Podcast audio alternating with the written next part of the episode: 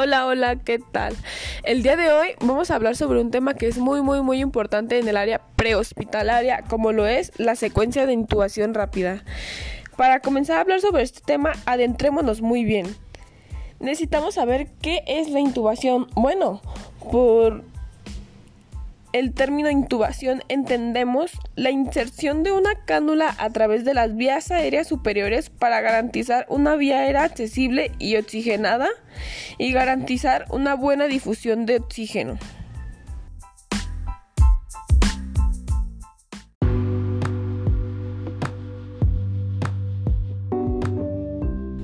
Continuando con nuestro tema de intubación, nos preguntamos, ¿Cuándo es que nosotros tenemos que intubar?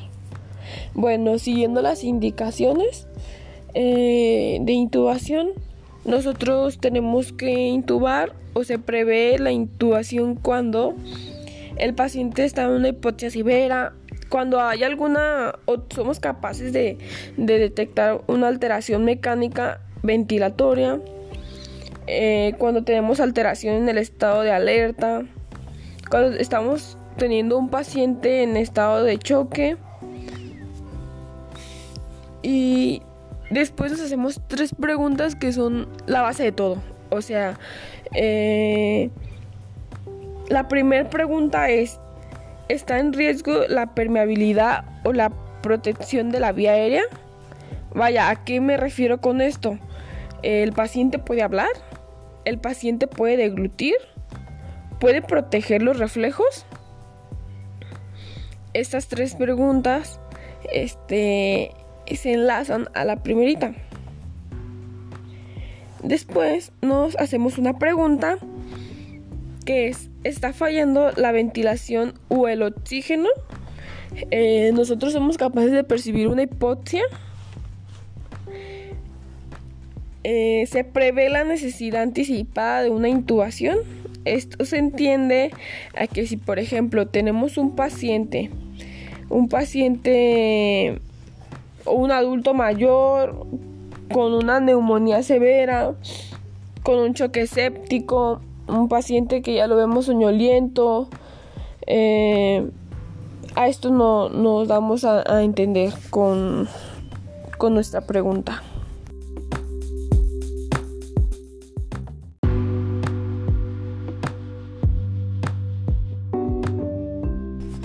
La secuencia de intubación rápida consta de siete pasos. El número 1, planificación y preparación. Número 2, preoxigenación.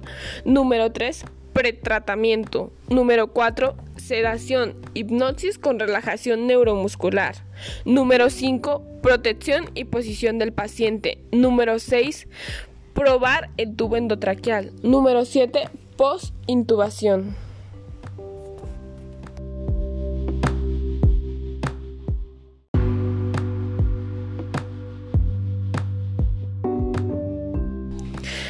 Ahora adentrémonos en el paso número uno que es la planificación y preparación. A esto nos entendemos el decidir si está indicado una secuencia de intubación rápida, el comprobar que tenemos todo el equipo necesario, el considerar técnicas para la vía aérea difícil. Continuaremos con los materiales necesarios para la intubación. Lo primero que vamos a necesitar es un laringoscopio y un juego de valvas rectas y curvas de diferentes tamaños. Tubos endotraqueales de diferentes diámetros. En mujeres adultas se recomienda un tubo endotraqueal de número 6.5 a 7.5 de diámetro interno. En hombres de 7.5 a 8.5 dependiendo el paciente, el equipo de protección personal, las guías semirrígidas, las cánulas orofaringias y nasofaringias, las mascarillas faciales, nuestro dispositivo, bolsa válvula mascarilla, BBM, nuestra fuente de oxígeno, nuestro sistema de aspiraciones, nuestra jeringa del 10 para la adaptación del tubo de neumotaponamiento, nuestro fijador comercial del tubo o en su defecto una micropor. Fármacos para facilitar la intubación, nuestro carro de paro y nuestro carro de vía aérea difícil.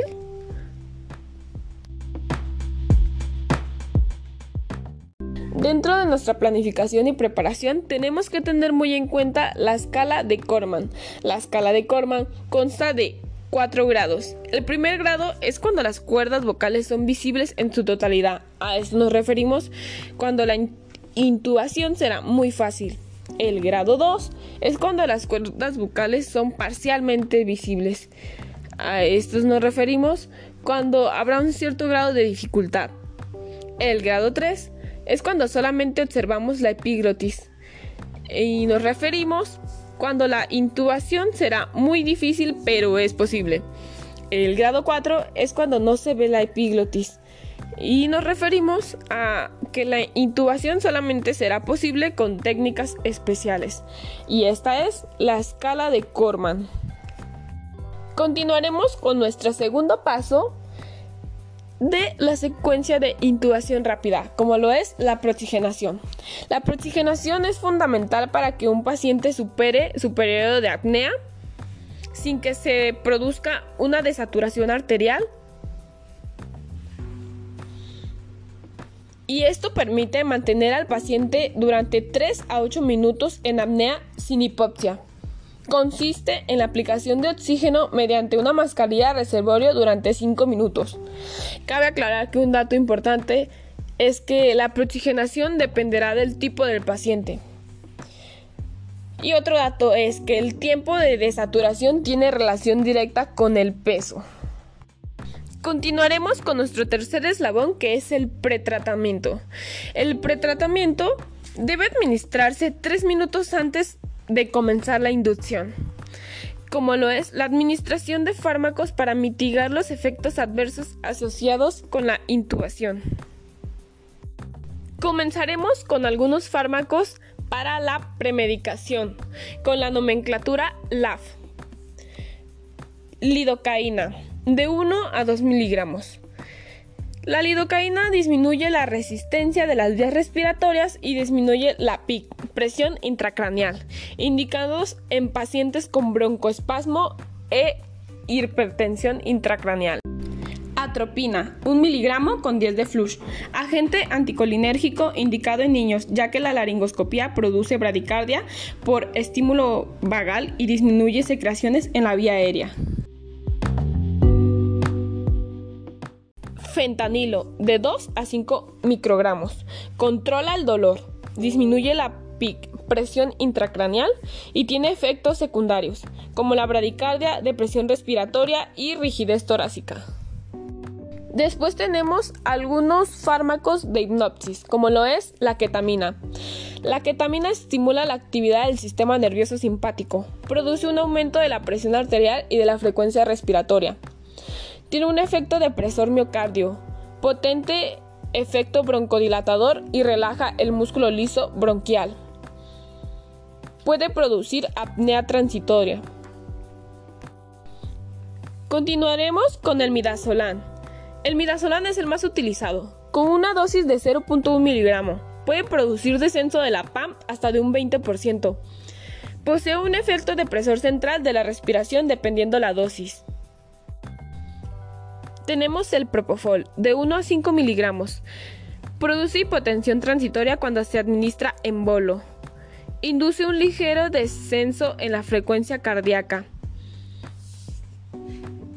Presencia un efecto depresor respiratorio dependiendo la dosis. Reduce el consumo de oxígeno y el flujo sanguíneo cerebral con disminución de la PIC, presión intracraneal. Tiopental para pacientes con traumatismo craneocefálico severo, potente efecto depresor cardiovascular e induce impotención. Produce descenso de la frecuencia respiratoria y del volumen corriente dependiendo la dosis. Puede producir apnea de 30 a 90 segundos después de administrarla. Etomidato. Dosis 0.2 a 0.4. Inicio de efecto Produce un descenso máximo de 10% en la presión arterial y el índice cardíaco. con un discreto aumento de la frecuencia cardíaca.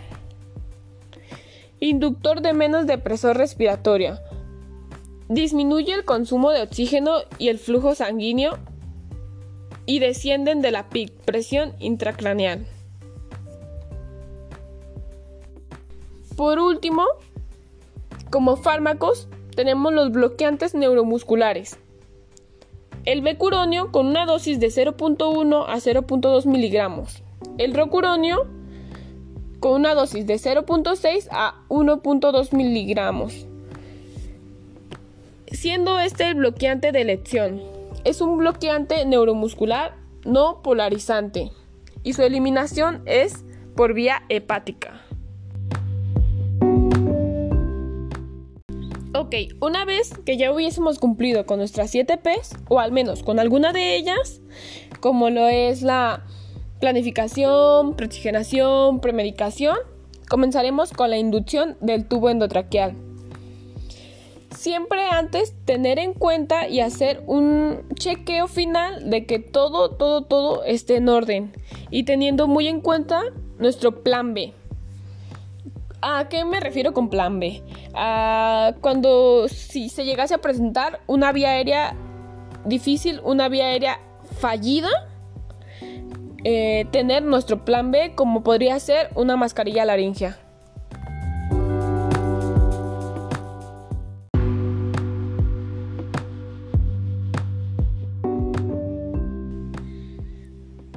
Ya que todo esté en orden, comenzaremos.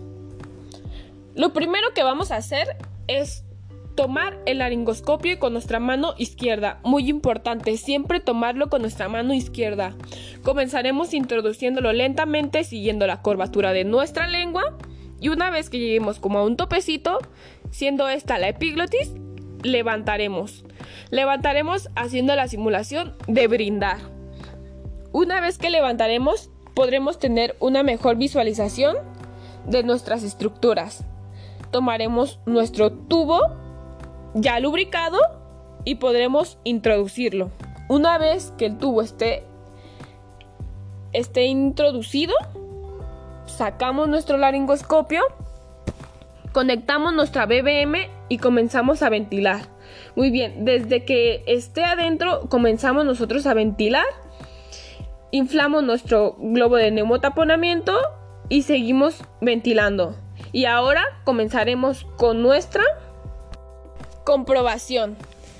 Para nosotros hacer la comprobación de que nuestra intubación hubiese sido exitosa, lo primero que debemos checar es el epigastrio para saber si no tuvimos una intubación esofágica.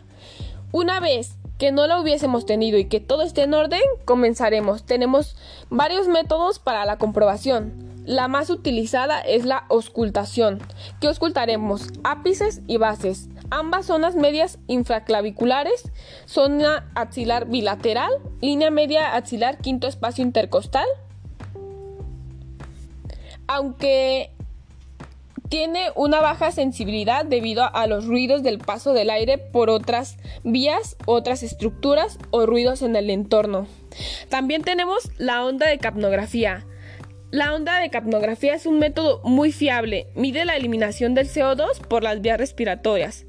Si hay o no presencia del CO2, se descarta o tenemos la intubación exitosa.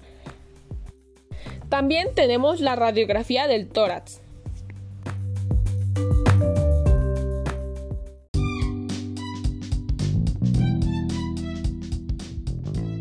Ahora tenemos la posintubación, siendo esta nuestra última P. La posintubación se quiere decir tratar enfermedades base, administrar adecuada sedación, analgesia y relajación del mantenimiento, ajustar parámetros de la ventilación si es que las estamos necesitando, eh, motorización de gases y signos vitales, y esto es todo de nuestra parte. Espero que les sirva esta información. Hasta la próxima.